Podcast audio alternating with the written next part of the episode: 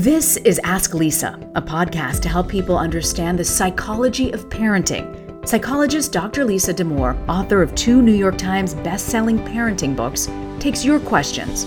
And I'm co-host Reena Ninan, a journalist and mom of two. Some of what we talk about comes from raising children ourselves. Most of the time, I'll be getting answers to your parenting questions. So send your questions to Ask Lisa at drlisadamour.com. Episode 107 Lisa's new book, The Emotional Lives of Teenagers. Okay, I can't tell you. This is the episode of the season that I have been waiting to do. It's your new book. This is my advanced copy that I was lucky enough to get early on, but um I am so excited for you and for the world, my friend. You oh, have been Reena. working so hard on this and it's here. How do you feel? Is it like giving birth? It kind of is actually. I mean, it's out today, and it's very funny. Um, it's my third book for broad audiences, and you do feel about your books the way you feel about your kids. Like you don't have a favorite; you love them all. They're all special in their way. It's wonderful to have one come into the world. So yeah, it's actually a lot like having a baby. Oh, that's so funny. So, I I, you have been working so hard. Last year, you were feverishly Mm. putting it together, doing the research. And what I love, my favorite thing about all your books is it's not like, mm, this is what I kind of think. You are grounded in science and research and real, everyday clinical episodes of things that have happened that you've seen over two decades, more than two decades. It's true. Like I can't believe I get to sit in this space where I um, I sort of feel like I have a three-legged stool that I get to work from. You know, one is the research science of the field, one is my work with parents, and one is my work with teenagers. Mm-hmm. And and getting to work across those and integrate them into a book is one of my favorite things to do. And one thing that people will notice if they get the book is that it looks thicker, this sounds strange to say, than it is, because the book itself, the text of the book clocks in mm-hmm. at under 200 pages. It's not an overwhelming book.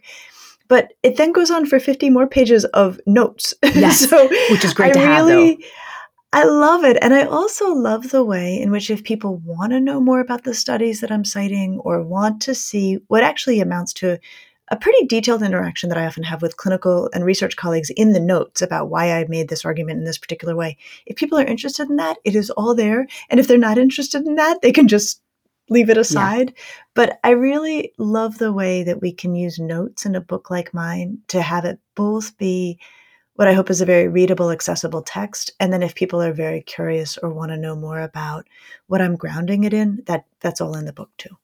What I love is you use your years of work in your office talking to teens and you weave them in. You've obviously protected the identity so no one would ever be able to tell and change names. But hearing that and then the way you weave in the research and what you're seeing and the trends, which was also interesting because you put it into context.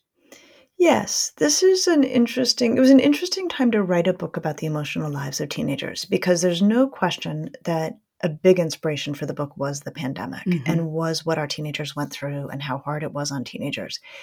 But then, you know, I don't want to write a pandemic book. You know, I, Yeah. I hope that this really feels like it's in the rearview mirror and more and more so all the time.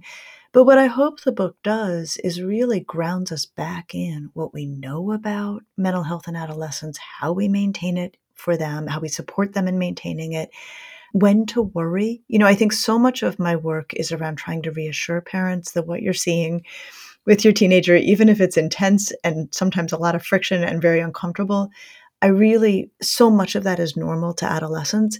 And so what I have found that is that a very a way that I can convincingly reassure parents that what they're looking at is typical is to be very clear about where the line is Mhm. and when it is time to be concerned because i think that's really how i always want to know like if i'm if i have a medical concern i would want want someone to say you don't have to worry until x and then Yes. if x doesn't arrive i'm good to go so i try to provide that to my readers as much as i can Mm.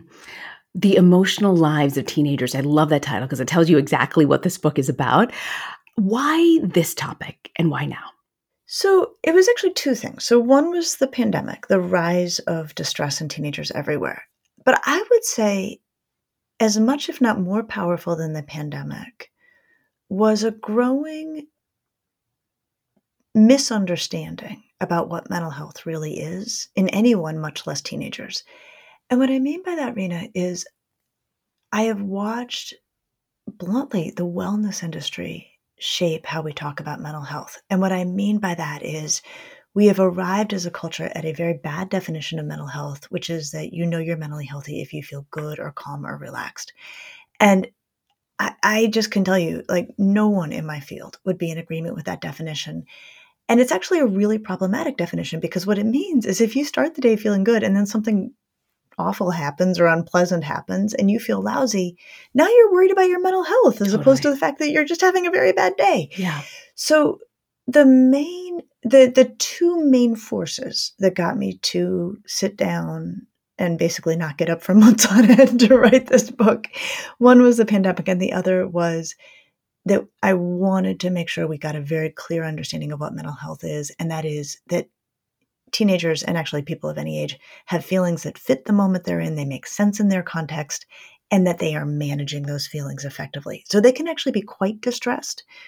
And that may be totally natural to adolescence. What we're looking at is if they're handling those feelings in ways that bring relief and do no harm, or in ways that bring relief but actually come at a cost. I think that's also one of the takeaways from this book was about how teaching our kids that being in distress and sometimes can be an appropriate feeling or emotion. And we're constantly trying to tell them, no, no, no, you don't, you don't want to feel that way. You don't want to feel that way. But you can lean into it and you can also get up from it. Absolutely. That, you know, I mean, if your kid messes up a test that they didn't study for and they feel mad at themselves and unhappy with the grade, you know, those are both extremely unpleasant feelings.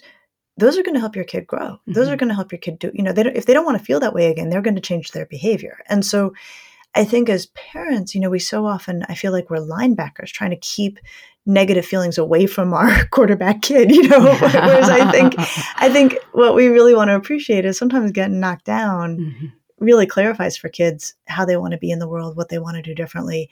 They have to have moments that are quite uncomfortable to grow yeah. and to learn. And our job as adults is to have strategies to support them through it, not try to prevent them that from happening. And what I love, it's a great reminder for adults that you're not always supposed to feel up too, you know, that we feel the burden of caretaking and always having to be happy and up. But but hearing you say that was really remarkable.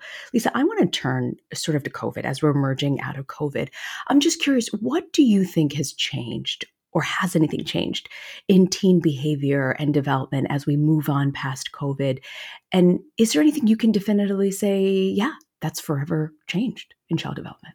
Oh, man, what an important question. Okay.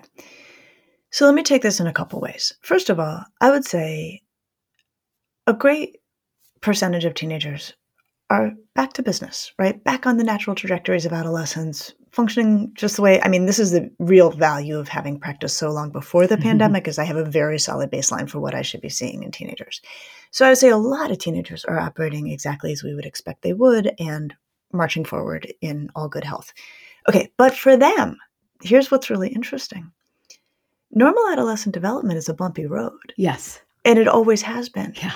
And so, what I am seeing, even for kids where I have zero concerns or who seem very much on the normal trajectory, what I'm seeing is that their parents are unduly anxious. Oh, because the pandemic, number one, rocked our world.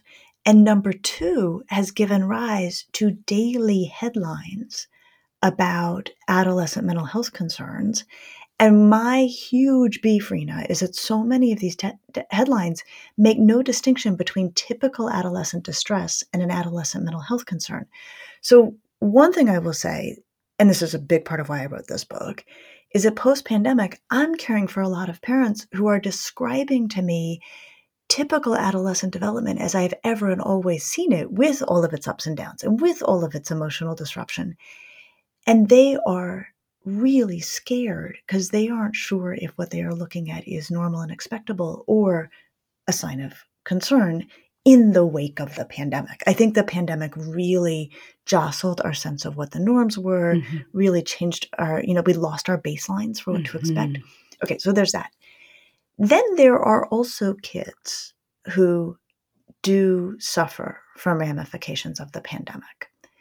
And I will say the main form I see of this, I mean, there's a million versions that are individual to specific people, but the main form is the default use of avoidance to manage distress. That when Not they doing are something. tense, not doing something, not going to school, um, the data, Reena, on kids not going to school post pandemic, we have never seen anything like this ever. So this isn't a one-off. I think if your child isn't experiencing this and they're going to school and they're happy to be in school, you don't think this is a big deal. But you are saying you are looking at the research and you are seeing numbers of children who just can't rejoin society again. Is what it sounds like. They're yeah, they're just not showing up for school. And and there's, you know, when you look when you break this down socioeconomically, there are different explanations at different, you know, points at the socioeconomic spectrum, but it does not actually matter who you're talking to. You can talk to some of the wealthiest districts and some of the most impoverished districts, and those superintendents will tell you that their numbers of school avoidance or truancy or absence, you know, chronic absenteeism, uh, it gets called a lot of different things. These have like doubled and tripled post pandemic, and they haven't, they're not correcting. Wow. And so, one of the things that I work really hard in this book to help parents with is to make a distinction between kids being uncomfortable or being in a situation that's unmanageable. Because sometimes kids are mashing those two together and they're saying, if it's uncomfortable, I can't do it. I'm staying home or I'm not going to do that thing. I'm going to use avoidance.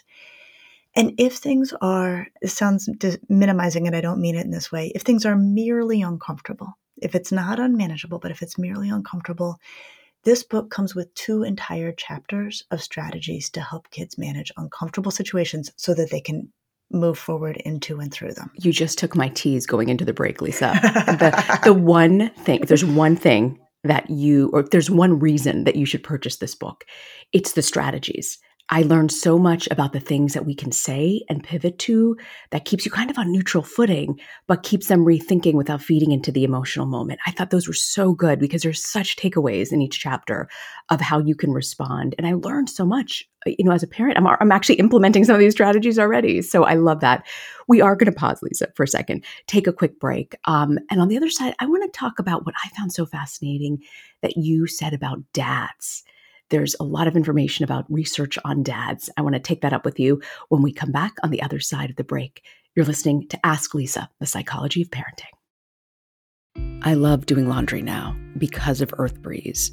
Earth Breeze are these eco sheets that look just like a dryer sheet, but it's ultra concentrated, liquidless, so you don't have that drippy goo from plastic jugs. Earth Breeze is really tough on stains, even odors. And if you've got teens, you know about those odors dermatologist tested, hypoallergenic, and also free of bleach, dyes, and parabens.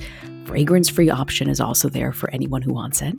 So, what Earth Breeze did was they got rid of the unnecessary chemicals for a formula that's kind to sensitive skin of all ages, and that includes babies. And I love that I just order online and the shipment comes right to my door when I need it. So right now, our listeners at Ask Lisa can receive 40% off of Earth Breeze. That's right, 40% off just by going to earthbreeze.com slash ask Lisa. That's earthbreeze.com slash ask Lisa to cut out single-use plastic in your laundry room and get your 40% off your subscription. earthbreeze.com slash ask Lisa.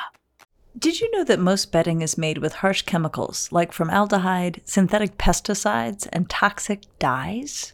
Luckily, one company is changing this standard for good. Boll and Branch Sheets, which you know I love, uses the rarest 100% organic cotton that's traceable from family farm to your family home. I have had my Boll and Branch sheets for a while now, and I love them. They feel like butter. In fact, I am so used to them now that when I travel, as I often do for work, I take my Boll and Branch pillowcase with me and I put it on the pillow in the hotel room so I can enjoy that softness at least on my face, even when I'm not sleeping in my own bed. Sleep better at night with the softest sheets from Boll and Branch. Get 15% off your first order when you use the promo code ASKLISA at bollandbranch.com. That's Boll and Branch, B O L L A N D, branch.com. Promo code ASKLISA. Exclusions apply. See site for details. Welcome back to Ask Lisa, the psychology of parenting. We are talking about Lisa's new book, The Emotional Lives of Teenagers Raising Connected, Capable, and Compassionate Adolescents. I, um, I'm not raving about this because you're my friend and my beloved girlfriend and counselor and wise sage. I, I, love this because there are tangible things in here. Like I was saying, that every parent can use strategies. And it's such an easy read, guys. It is such an easy read. Um, and by the way, Lisa taped an audiobook in her own voice that's available now, right?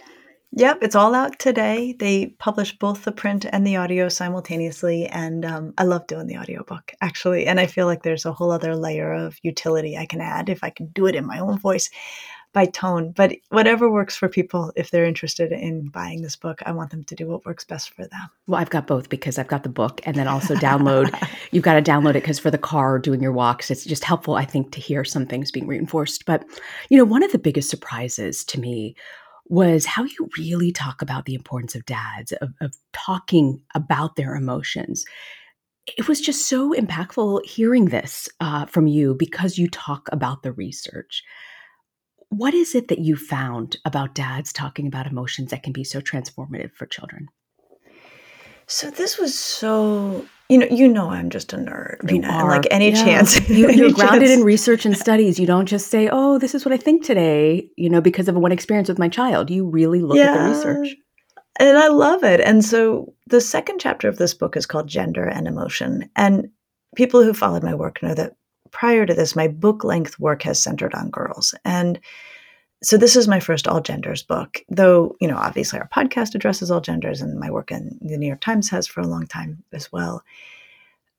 But i sat down to that chapter and just really pulled all the research i could find on how gender influences the experience of emotion the experience and expression of it. And one thing that was not new to me and won't be new to our listeners is that girls are as a group socialized to talk about feelings far more than boys are. You know that it's it's very much you know typical to raising a, a, you know a girl that that we talk with her about feelings we expect her to talk about feelings she gets together with her girlfriends they talk about feelings. And we know that boys just do this less. We talk with them about emotions less and then we you know then they talk with one another about emotions less and they become less capable in that way. And so that i knew. But what became clear to me as I was working through the research is that the solution that people so often seek, and I'll tell you exactly how this goes down, is that moms are saying to me, How do I get my son to talk about his feelings? He, do- he doesn't talk about his feelings.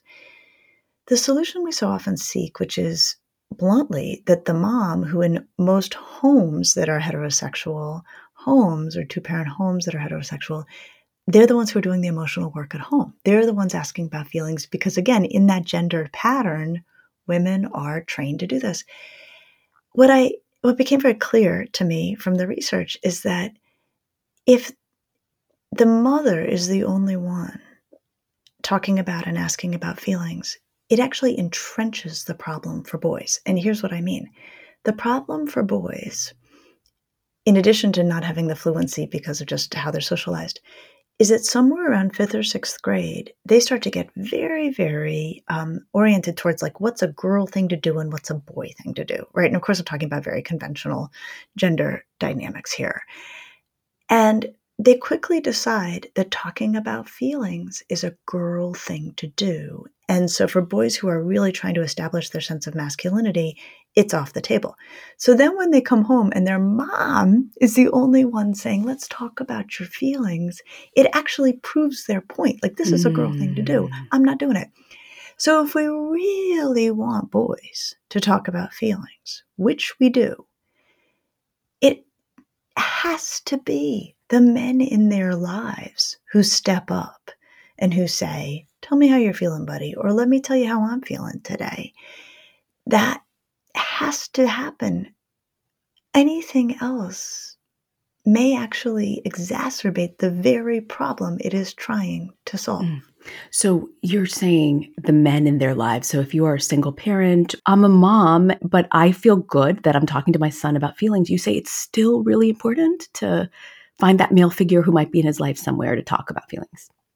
Individual families everyone's going to sort it out in their own way. So, you know, I, I, you know, I know plenty of families with two moms or two dads where their kids are thriving, you know, or yeah. single parents where their kids are thriving in their emotional um, fluency. But in super broad strokes, regardless of the configuration of your home, but maybe especially if you're talking about a single parent who's a woman, you want other men around getting boys talking about their feelings. And this can be uncles and coaches mm-hmm. and neighbors and bosses. And, you know, like there's a huge array of people who are available to do this. Mm. And um, I'm not saying if you're a woman, don't ask your son about his course. feelings. But like, you're saying that there's there's know, impact. You know, it, it, there's a difference. Yeah, You've seen the research. It really matters mm. that men do this work. It really matters that men do this work. I want to get back to a little bit about when teens experience emotional distress. You talk about that quite a bit in the book. When they do, what really works? What helps? What should parents keep in mind? So, the book itself gets very deeply into this question of how we help kids. The term we use is regulate emotions, mm-hmm. right? So if we can't keep kids from having distress, which we can't, and if we can't get rid of it right away, which we can't, what we do in its place is to regulate emotions. And there's a lot of strategies for that.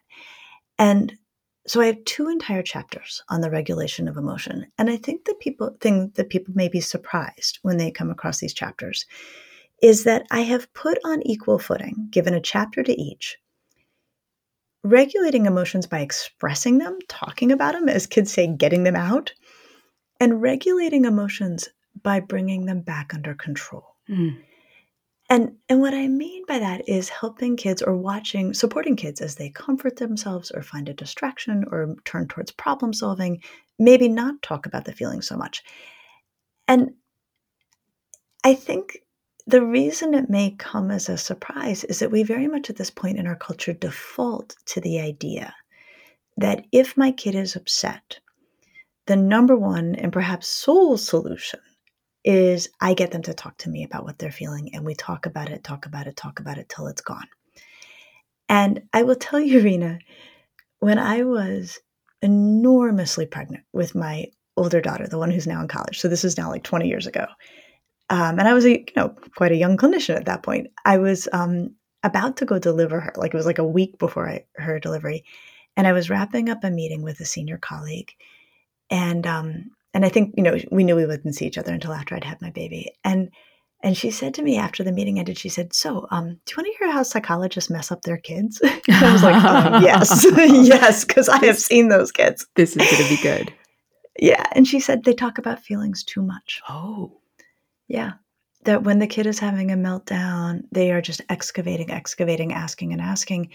And she said there comes a point where it's really helpful to say, okay, you've been upset for a while. Let's figure out what's going to help you feel better, right? They're reining it back in. And Reena, what I will tell you is I feel like in the intervening 20 years, the whole culture has moved into the bad psychologist parent mode, right? Of like everything gets discussed and talked to death. So there is a place for getting kids talking about it feelings. And I have an entire chapter mm-hmm. on helping kids express emotions, either verbally or non-verbally. But there is also an entire chapter on strategies to help kids get their feelings back under control that is so fascinating about the psychologist like uh, you know talking too much about your emotions cannot can be unproductive. It can and the term we have a term for it we call it rumination right? Uh. which is the technical term in psychology for where you are you know picking at an emotional wound basically. Like the more you talk about it the worse you feel as opposed to taking another tack. And so i'm very explicit in the book about when fe- talking is a great strategy and also when to know if it stopped working and it's time to actually switch gears. Mm.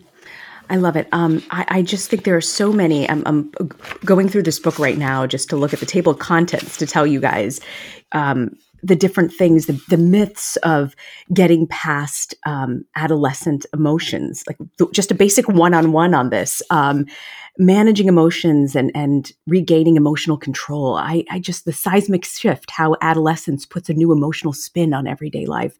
It's just such a um, to me a Bible is what I feel like it is oh. because it explains and decodes what kids are going through. I mean, you even talk about what actually happens in the brain as some of these emotions are going on, which no one has ever explained that to me. I mean, w- when you're handed a child, someone should say, You're not going to understand this, but when they get to their teen years, here's what's happening inside their head. It's quite remarkable, Reena. I mean, it's a massive renovation, and it kicks off with puberty. And puberty kicks off, you know, by 10 or 11, even if you can't see the outward signs, things are shifting and changing inside. And it overhauls who your kid is. And, and I think we know this and we don't, right? Like we can easily say, yeah, no, 10 year olds have very little in common with 17 year olds. But at the same time, when we're bearing witness to this pretty dramatic transformation, it's very unsettling. And so I really do try to map out how the brain changes and what this means i'll say it bluntly in your kitchen is how i feel about it right? You're like it means your kid is having a lot of meltdowns. It means that you're not always able to have productive conversations when they're upset. It means that they can be impulsive in ways that won't be true at other points in life. And so you know me like i try to both offer an explanation and offer a series of strategies. Mm-hmm. and that's the other thing reena like i really the longer i practice the more humble I am about what's going to work in any one home, right? You know your kid, you know yourself, you know the context. And so I find myself more and more when people ask me questions or when I'm writing, they say, How do I do this? I'll say, Well, let me give you three or four options because you're going to need them either with the same kid in different contexts, or I may say something that is totally not going to work for you or your kid. And that's fine. I just feel like my goal in all of my work and then especially in this book is to hand people a giant toolkit and mm-hmm. just say here's a bunch of tools. Yeah. And um, see see which one's going to work for you on a given day. That's it. It's a toolkit that you literally hand over in, with this book um, on, on how to really raise these children and you meeting us in the moment as we're talking about emerging out of this pandemic and what we've lost being honest about that and and where child development is going. So i'm so grateful. What is it lisa that you hope parents will take away from this book? I feel pretty clear about what it what I really want the the walk away to be for families. And I would say number 1, it's a few things. Number 1, it's okay for your kid to be in distress. There are times when we worry, but those are comparatively rare. In the day in day out, you should expect a fair bit of distress in your teenager. Like I think that's a, something that we just need to reestablish post pandemic. I think, second, I want parents to know you can't prevent that, right? And actually, don't even always want to. Mm-hmm. Often, you don't want to. Mm-hmm. And then finally, what you can do is support regulation. And that's what this book at the end of the day is really about is helping kids regulate emotions in really healthy ways so that they can become connected, capable, and compassionate people. I love it. And um, I don't know how people are going to choose to read this, but I literally have written so many notes in the margins to go back and, and make sort of a little cheat sheet for, for myself on, on just some of the strategies and, and just reminding myself of the research that, mm. you know, I'm not just doing this willy nilly. And sometimes you're, you do things because your parents did it one way or you're conditioned to believe it to be because of your social settings.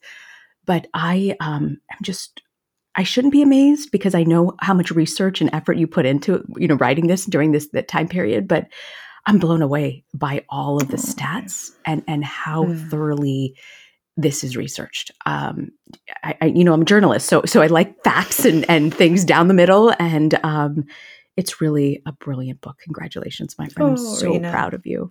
That means you have no idea what it means to me, and I just you know, I, I can't believe I get up every day. I'm like, I can't believe this is my job. I can't believe we get to help people the way we get to, yeah. or try at least. You yeah. know, it's it's like what a what a gift um, for us to get to do this. Democratizing mental health access. That's always been our goal of this podcast. Well, Lisa, what do you have for us for parenting to go? What I would say for parenting to go is that I don't know that I've ever seen a harder time to be or raise a teenager. I just I've practiced, you know, I'm pushing 30 years, Reena. Like I've really seen a lot. And I think this is a very harrowing time with headlines that are scary and worries about the future. And so what I would say for parenting to go is you're not in this alone. There's so much we can do. And I would say the number one reason of all the reasons we've talked about for why I wrote this book is that when I think about adolescent mental health and how we support it, occasionally it's going to be clinical professionals who need to be called in. Overwhelmingly, the way that we support adolescent mental health is by building very strong relationships between teenagers and the adults right around them. And really, Ideally, that's going to be their parents. And if not, there's other adults who can step in, but this is a book that's really designed to build those strong relationships because that's how we support adolescent mental health. Well, you detail how to lay that brick by brick. So I am so grateful for this. And it's such a great read and an easy read and accessible. So thank you for that. Um, congratulations, Lisa. The Emotional Lives of Teenagers Raising Connected, Capable, and Compassionate Adolescents by Dr. Lisa Damour. Out today. Please go get it. You're going to love it. And send it to a friend too. I think this is this is actually a great housewarming gift, uh, birthday gift. Uh, it really changed my life. And, and I used to, you know, I used to have stacks of your of Untangled that I would literally hand out to people. I had it in my office. And uh, I just, it, when you find a book that really speaks to your soul and helps you, you want to tell everyone. So, congratulations, my friend. Oh, thank you, Reena. So, next week, we're going to talk about how do you help your disorganized team get it together. I'll see you next week. I'll see you next week.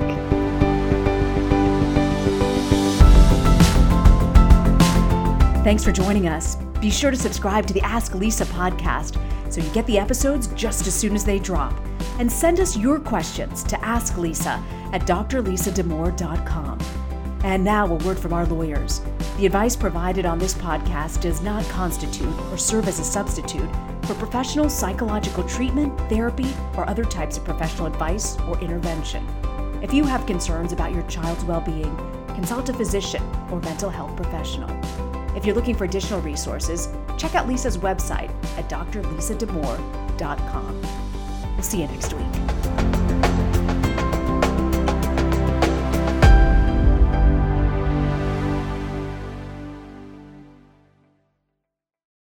Some places take you away, some bring you together. Marathon does both. Marathon is Florida's family key with something for everyone. You'll find museums and wildlife refuges, wide open beaches, miles of warm, clear water, and the historic Seven Mile Bridge. For more about Marathon and the latest safety protocols, visit flakeys.com/marathon.